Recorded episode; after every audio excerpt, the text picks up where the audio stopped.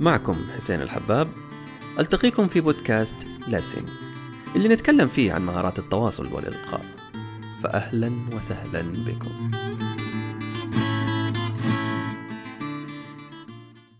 السلام عليكم ورحمة الله وبركاته وأهلا وسهلا بكم في حلقة جديدة من لسن لسن هي كلمة عربية تصف من يجيد التواصل لذا كانت شبكة لسن متخصصة في كل ما يتعلق بهذه المهارة.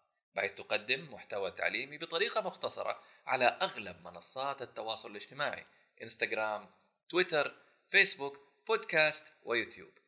هذا بالإضافة إلى عدد من الخدمات الأخرى المذكورة بوصف الحلقة.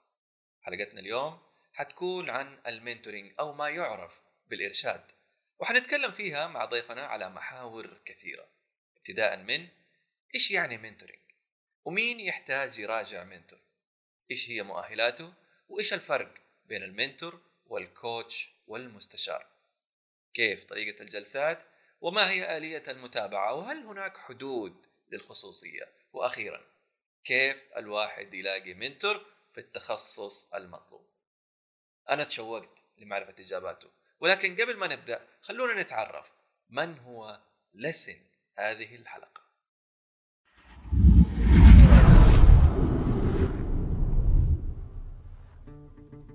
الدكتور عبد الرحمن أحمد حريري.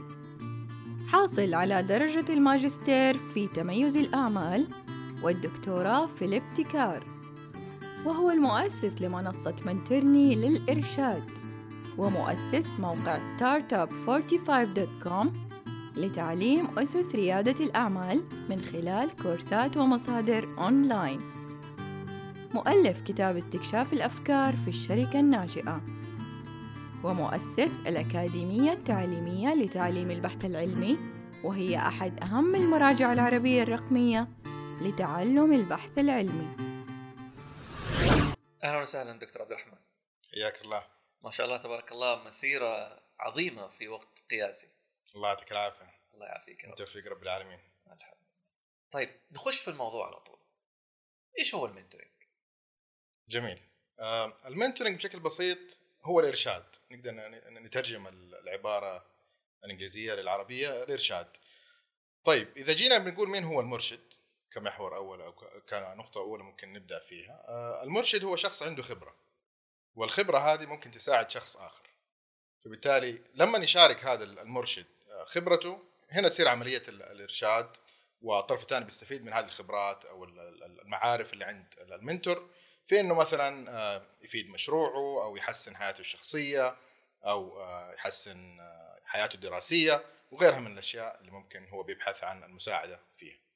طيب في العادة يعني مين يحتاج يروح لمرشد؟ هل كل الناس تحتاج ولا الناس اللي ورطانة في مشاكل ولا إيش بالضبط؟ جميل المرشد زي ما قلت هو شخص عنده خبرة فالمهم في الموضوع إنه الشخص نفسه أو المستفيد أو المسترشد يكون عارف أو ملم لحد ما إنه هو يحتاج مساعدة في تجاوز عقبة معينه أو إنه العلم اللي عنده غير كافي في اتخاذ قرار معين. فلازم يكون ال- ال- القرار الأول من طرف المستفيد نفسه. إنه أنا والله أمامي مشكلة معينة أو أمامي موضوع معين أو تحدي وأنا عشان أتخذ القرار الصحيح ما عندي البيانات أو المعلومات الكافية فيحتاج أدور على شخص وأستشيره أو أطلب خبرة مرشد أو غيره. فمثال سريع مثلا آه، ناس كثير بت... ناس آه، ناس كثير بتبدأ مشاريع آه، اليوم آه، ريادية. آه، فنلاقي إنه بعضهم بيتحمس ويبدأ المشروع على طول بدون ما هو يبحث ويتأكد ويسأل ويستفيد من خبرات الناس الموجودة. بينما اللي يبغى يبدأ مشروع بشكل صحيح أفضل شيء إنه هو يبحث عن مرشد في المجال اللي هو حاب يشتغل فيه يطرح عليه مجموعة أسئلة يتأكد إنه هو على الأقل على الطريق الصحيح لزيادة فرص نجاحه. طيب بما إنه جينا على موضوع الأسئلة أنا كيف أعرف إيش مؤهلات هذا المنتور عشان أنا أثق في القرار اللي هو حيعطيني هو؟ جميل. آه، طبعا ما عندنا خلينا نقول طريقة موحدة وآلية موحدة تثبت خبرات كل مرشد. آه، بحيث إنه الشخص اللي بيبحث عن مرشد يتأكد إنه المرشد الفلاني هو شخص أنا ممكن أثق فيه. آه، فبالتالي العبء هنا أو المسؤولية على الشخص نفسه صراحة. لازم ما يبحث عن أي خبير أو مرشد ويتواصل معاه يحاول يشوف الناس اللي ممكن استفادت من خدماته آه، اسال مجموعة من الزملاء إذا هم قد استفادوا من خبرات مرشد معين وهكذا. فلازم قبل ما يروح للمرشد ويتواصل معاه يكون هو سوى شوية بحث وتعرف على المرشد هذا وعلى أخلاقياته كيف تعامله اذا كان أصلا عنده خبرات ممكن تساعده في الموضوع اللي بيبحث آه، آه، عن الإرشاد والمساعدة فيه.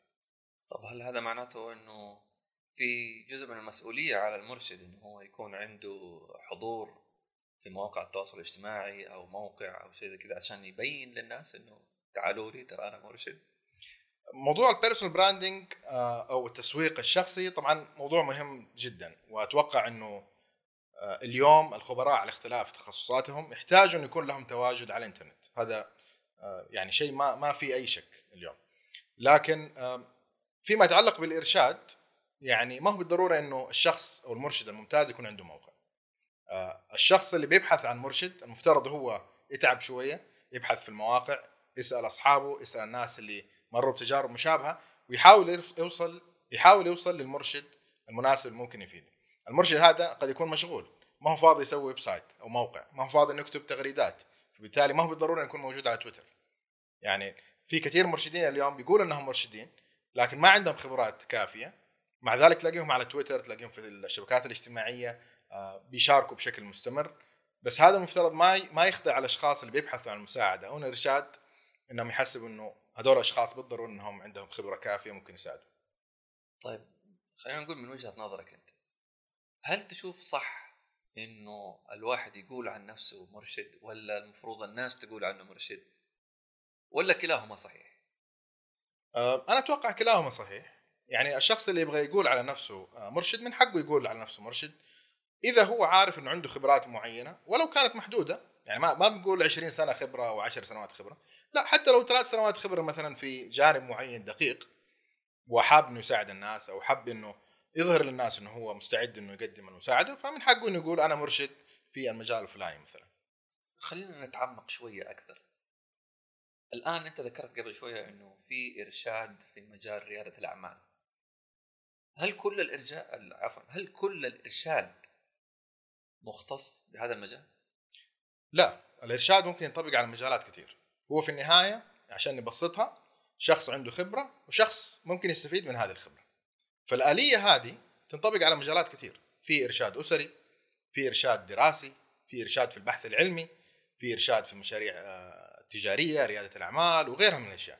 فعملية الإرشاد هذه انه شخص يستفيد من مرشد عنده خبرة تنطبق على آه، مجالات كثير هل المرشد الأكاديمي أو المرشد الطلابي نفس الفكرة؟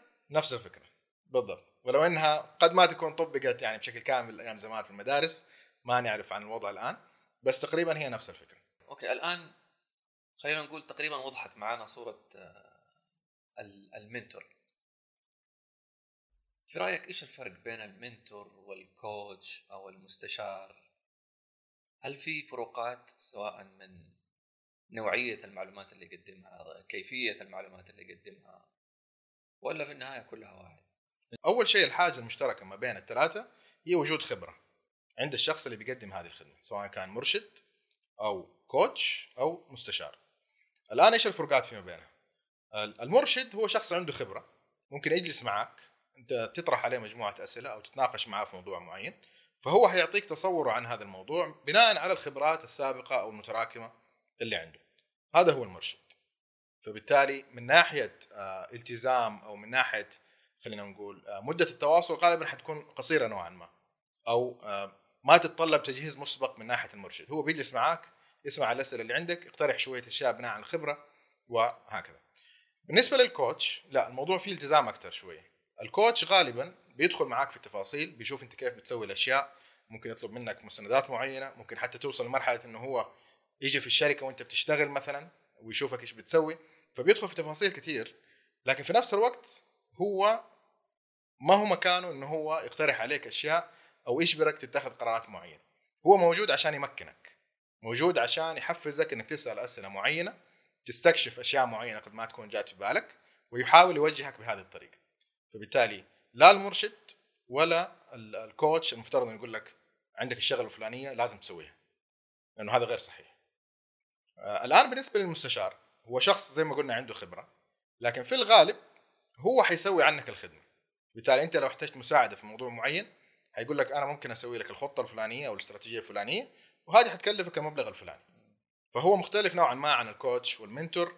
آه ال coach وال mentor قريبين من بعض المستشار غالبا طريقة تعامله معك حتكون مختلفة. يعني المستشار بيقول لك امشي على الخطوات واحد اثنين ثلاثة عشان توصل للي انت تبغاه. صحيح. بينما حسب ما فهمت منك الان موضوع ال mentoring وال coach ما بيعطوك طريق واضح تمشي عليه مجرد اقتراحات أو آه بيعطوك من من خبراتهم؟ نعم. يعني آه، حنرجع خلينا نقولها بطريقة مختصرة.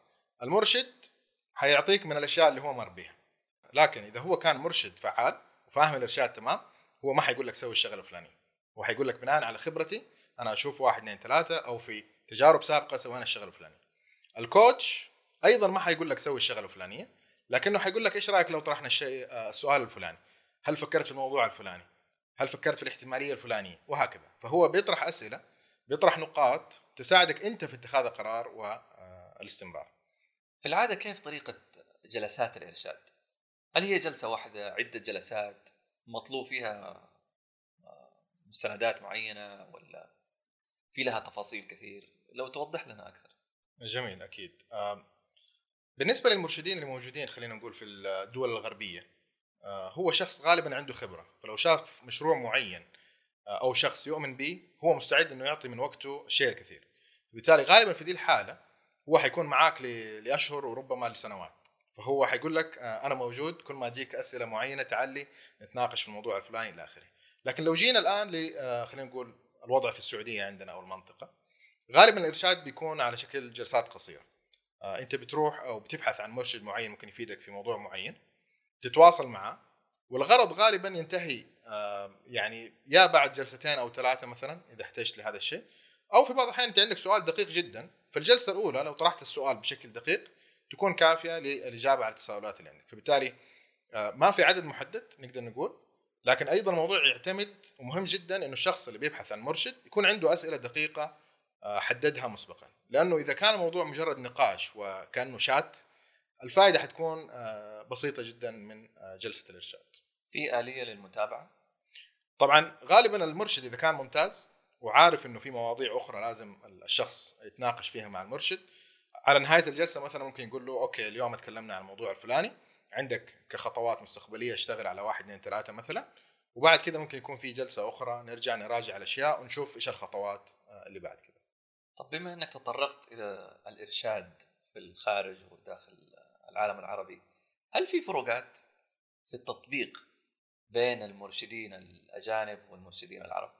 الفرق الأساسي هو إنه في الغرب غالبا الشخص يكون يعني مشي في حياته حقق نجاحات كبيرة وبعد كده قرر إنه هو يكون مرشد بشكل مجاني على أساس يساعد الناس أو يساعد المجتمع على قولهم بيت باك إنه هو خلاص استفاد من المجتمع وحقق ثروات وخبرات وكذا فالآن يبغى يساعد الجيل اللي بعده. الوضع هنا مختلف شوية ما عندنا مرشدين كتار نقدر نقول إنهم حققوا نجاحات وبالتالي وصلوا لمراحل وعددهم كافي إنهم يخدموا الجيل اللي بعده. لا نحن اليوم عندنا مثلا موجة ريادة الأعمال. الموجة هذه ما كانت موجودة أول. صحيح إنه في رجال أعمال ناجحين بس في أشياء مختلفة اليوم نحتاجها ونحتاج إنه نتناقش فيها مع مرشدين عندهم خبرة. فالفرق الآن إنه ما عندنا عدد كافي من المرشدين في مجالات التخصص هذه بس في نفس الوقت هذول المرشدين هم أشخاص نوعا ما في آه على قولهم في وسط المعركة. هو ما زال بيبني مستقبله ما زال بيبني نجاحاته فبالتالي كونه إنه يخصص جزء من وقته حتكون العملية صعبة شوية لمساعدة غيره من الأشخاص. لذلك في كثير من الأحيان آه نجد إنه عندنا مرشدين عندهم خبرات لكن في نفس الوقت الإرشاد اللي بيقدموه ما بيكون مجاني هذا ما هو بالضرورة إنه شيء خاطئ بس لازم نعرف إنه في فرق إنه بدل ما هم ناس وصلوا لمرحلة معينة وحققوا نجاحات وثراء لا هنا عندنا ناس هم بيصنعوا نجاحاتهم لكن يظل عندهم خبرات معينة في مجالات مفيدة فبالتالي ممكن يبدأوا في تقديم الإرشاد لغيرهم من الأفراد. هل تقصد إنه كل المرشدين الأجانب بيقدموا خدماتهم بشكل مجاني؟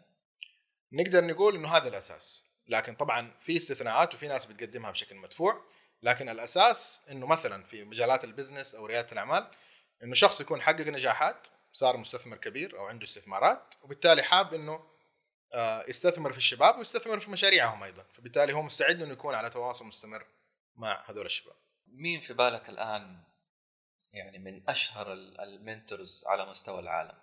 لو جينا لمجالات آه، ال business أو ريادة الأعمال كمثال بول جراهام مثلا من الناس ال- المعروفين جدا في مجال رياده الأعمال وبيقدم الإرشاد من خلال آه، برامجه المختلفه مسرعات الأعمال اللي آه، بيشتغل معاهم وبيستثمر أيضا في مشاريع كثير فهو من الأمثلة نقدر نقول إنه موجودة في في الغرب. أيضا عندنا مثال ثاني مثلا في عالم التسويق. آه، في واحد ناجح زي جاري فاينرتشك مثلا. ناجح في التسويق ودائما عنده مبادرات وبرامج مختلفة بيحاول من خلالها إنه آه، يفيد غيره من من الأفراد ويوجه أو يرشد الشباب. وصلنا لمنطقة حساسة نوعا ما منطقة الخصوصية. هل في نوع من الميثاق الخاص بالخصوصية بين المرشد والشخص اللي بيقدم له الإرشاد؟ طبعا حاليا ما في شيء نقدر نقول إنه يحكم عملية التواصل أو العمل ما بين المرشد والمسترشد أو المستفيد. لكن نقدر نقول إنه في أخلاق زي أخلاق العمل مثلا أو أخلاقيات معينة لهذا النوع من من المهن. فبالتالي من ضمن الأخلاقيات إنه المفترض المرشد ما يكون بيشارك الأسرار أو الأشياء اللي بيتعلمها من الشخص المسترشد أو المستفيد. لكن في نفس الوقت آه، حرجع وأقول إنه أيضا جزء كبير من المسؤولية على المستفيد أو المسترشد. هو لابد يختار المرشد المناسب فبالتالي لما يسأل عن المرشد ويشوف آه، يعني خلينا نقول خبراته الناس اللي أرشدهم إلى آخره لابد أيضا يتأكد إنه أخلاقياته تكون مناسبة ما يكون من النوع اللي آه، قد يسرق الفكرة أو يشاركها مع غيره من الناس وهكذا. طب أنا كشخص رحت لمرشد كيف أضمن إنه المرشد مثلا ما يسرق الفكرة حقتي؟ زي ما ذكرت ما في تنظيم واضح لهذه العملية وأيضا من الصعب جدا إنك أنت تجبر المرشد اللي أنت رايح عشان تستفيد من خبراته إنه هو يوقع على ورقة ان دي اي أو عدم إفصاح. غالبا كثير مرشدين ومستثمرين لما تقول له وقع على ورقة حيقول لك لا خلاص أنا ما حقدم الخدمة لأنه أنت كده بتنظر لي إنه أنا ماني أهل للثقة. وأنا ماني مضطر إني أنا أوقع على هذه الورقة في الأساس لأنه العملية كلها إنه حيكون في بيننا نقاش معين سريع. والمرشد أيضا ما يقدر يضمن إنه فكرتك مثلا ما كان سبق آه، إنه أناقشها مع شخص آخر. فلذلك حيفضل إنه ما يوقع معك أي مستندات آه، قد تدخله في مشاكل آه، معينة مستقبلا. هذا كان في حال إنه الشخص راح لمرشد بشكل شخصي. لكن إذا كان الإرشاد بيتم عن طريق جهة معينة آه، شركة أو أو راعي نفس الوضع؟ جميل. اليوم طبعا عندنا منصات عندنا تطبيقات فبالتالي الإرشاد بيتم من خلال وسيط أو جهة معينة أو منصة أو موقع هي بتحكم العلاقة ما بين ال- ال- المرشد والمسترشد أو المستفيد. ففي هذا النوع أو في هذه الحالة غالبا هذه الجهات نعم بتحط نظام معين وبتحط بنود معينة تلزم آه، المرشد فيها أو مقدم الخدمة إنه هو يلتزم بها وحتى في بعض الأحيان قد تكون على شكل توقيع لاتفاقية أو عقد آه، رسمي. كذا وصلنا تقريبا للمحور الأخير اللي هو كيف الواحد يدور على منتور؟ هل أبحث في النت؟ هل أسأل؟ ولا في لها آلية معينة؟ في لها طريقة معينة؟ أول شيء حاب أكد عليه إنه كونك تسأل شخص عنده خبرة هذه حاجة جدا مهمة. بغض النظر عن آه، المجال اللي تحتاج فيه للإرشاد سواء كنت مثلا شغال على بحث علمي وتحتاج مساعدة أو سواء كنت تنوي إنك تبدأ بزنس ضروري جدا إنك تبحث وتسأل وتستشير الناس أصحاب الخبرة. الآن نرجع للمشكلة الثانية اللي عندنا الإرشاد وال coaching آه، هذا النوع من خلينا نقول آه، ال business أو هذا النوع من الخدمات خلينا نسميها تعتبر آه، نوعا ما حديثة في المنطقة. فلذلك عندنا عدد محدود جدا من الناس اللي ممكن آه، تلاقيهم اونلاين أو تقدر توصل لهم بسهولة. بس هذا ما يمنع إنه أنت ممكن آه، في المجال اللي تحتاج فيه المساعدة أبدأ أبحث أونلاين شوف الناس اللي متخصصين في هذا الجانب. أبدأ أشوف الفعاليات اللي بتقام في هذا المجال واذا كان فيها متحدثين أو ناس عندهم خبرات معينة. أيضا أبدأ أشوف الناس اللي سبقوك في هذا الجانب. آه، قد يكونوا مروا بالتجارب اللي أنت بتمر بيها فبالتالي ممكن تستفسر منهم أو تسأل إذا هم يعرفوا أشخاص ممكن يساعدوك في الرحلة اللي أنت بتمر بيها. يعني أنت الآن بتقول إنه أول شيء أدور في النت عن طريق البحث في محرك البحث جوجل أدور في منصات التواصل الاجتماعي تويتر إنستغرام أو حتى فيسبوك. يوتيوب ممكن برضو. نعم. طيب هل في مواقع أو منصات بتسهل علي الموضوع ده وبتديني مرشد موثوق؟ جميل. ال- اليوم عندنا عدة منصات آه، تقدم هذا النوع من الخدمات كونها منصات وسيطة. بتحاول تسهل لك عملية الوصول للمرشد وبالتالي هذه واحدة من القيم أو الفوائد اللي بتشتغل عليها. أنا عندي شخصيا مثلا أنا بدأت منصة منترني أنا مؤسس المنصة بدأت منترني لهذا الغرض إني أنا أسهل عملية الوصول للمرشدين المناسبين في عدة مجالات. فعندنا مثلا مجالات ريادة الأعمال، عندنا مرشدين في البحث العلمي، عندنا عندنا أيضا مرشدين في مجالات الأسرة والتربية وأيضا التخطيط للمستقبل وفي عدة منصات محلية أو في المنطقة أيضا بتقدم خدمات مشابهة قد تكون متخصصة في مجالات مختلفة. هل كل الخدمات الإرشادية اللي بتقدموها بمقابل مادي؟ إلى الآن فيما يتعلق بمنصة منترني الخدمات إلى الآن بتقدم بشكل مجاني لكن أيضا آه، بحكم أهمية النظر لاستمرارية العمل التجاري وأيضا لتحفيز المرشدين الموجودين بعضهم ما شاء الله خبرات آه، يعني عظيمة فلا بد يكون في أيضا آه، طريقة لإيجاد مصدر دخل إضافي لهم على أساس يستمروا في المنصة وأيضا يستمروا في تقديم جهودهم وإفادة غيرهم من الأشخاص. طيب الآن وصلنا إلى الفقرة الأخيرة من لقائنا لهذا اليوم. أبغاك توجه كلمة للأشخاص اللي بيقدموا الإرشاد للآخرين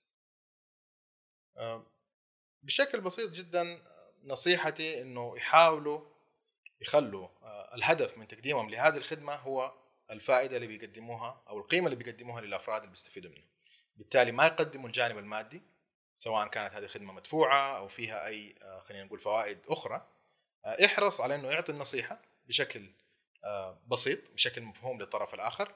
وأيضا ضروري جدا إنه ما يجبر الطرف الآخر وهذه واحدة من الأسس في الإرشاد إنه ما يجبر الطرف الآخر على إنه يأخذ برأيه. لابد يقول له بناء على أشياء تناقشنا فيها أنا أشوف إنه الخيارات الموجودة واحد اثنين ثلاثة مثلا. أو أنا أقترح عليك الشيء الفلاني لكن القرار لك. فبالتالي لازم يوضحوا بشكل ما للمستخدم إنه القرار في النهاية لابد يكون في يد المستخدم أو المسترشد. لأنه كثير ناس للأسف ما بتفهم هذه النقطة في الإرشاد فبالتالي أي نقطة يقولها المرشد يسمعها مباشرة ويحاول ينفذها لأنه يعتقد أن المرشد قال الشيء الصحيح وهذا ليس بالضرورة هو الشيء المناسب في كل الحالات. الشق الثاني من السؤال إيش رسالتك للأشخاص اللي عندهم مشاكل؟ لكنه ما زال لسه لا يعتقد إنه في داعي إنه أنا أروح لشخص مرشد يديني لها أفكار للحلول. أقدر أقول إنه ما حتخسر شيء. يعني أول حاجة أنت لازم تعترف إنه عندك مشكلة معينة أو عندك تحدي وحاب إنك تتجاوز هذا التحدي أو تحل المشكلة اللي عندك. بعد كده حاقول لك يعني اعتبر المرشد واحدة من الحلول الممكنة اللي قد تساعدك في تجاوز المشكلة اللي عندك أو التحدي اللي عندك. ما هي بالضرورة إنه المرشد دائما حيقدر يوجد حل للمشكلة اللي عندك لكن على الأقل إذا أنت بتعاني من مشكلة معينة أو عندك تحدي معين قد يكون واحدة من الخيارات المناسبة إنك أنت تستشير مرشد أو أكثر من شخص لين تجد الإجابة الصحيحة وتحاول إنك أنت تتجاوز هذه التحديات وتمشي آه، للأمام. الله يعطيك العافية دكتور عبد الرحمن. الله يعافيك سعدت بوجودي معكم. كفيت ووفيت وكنت متحدث لسن. وفي الختام أيها السيدات والسادة إذا أعجبتكم الحلقة لا تحرمونا من الضغط على زر الإعجاب والاشتراك في القناة ليصلكم كل جديد ومشاركة الحلقة لمن يهمه هذا الموضوع. وهكذا تنتهي حلقتنا. على أمل أن نلقاكم في حلقة جديدة وإلى أن ألقاكم مجددا أتمنى أن يكون أفضل ما في يومكم أسوأ ما في الغد. إلى اللقاء.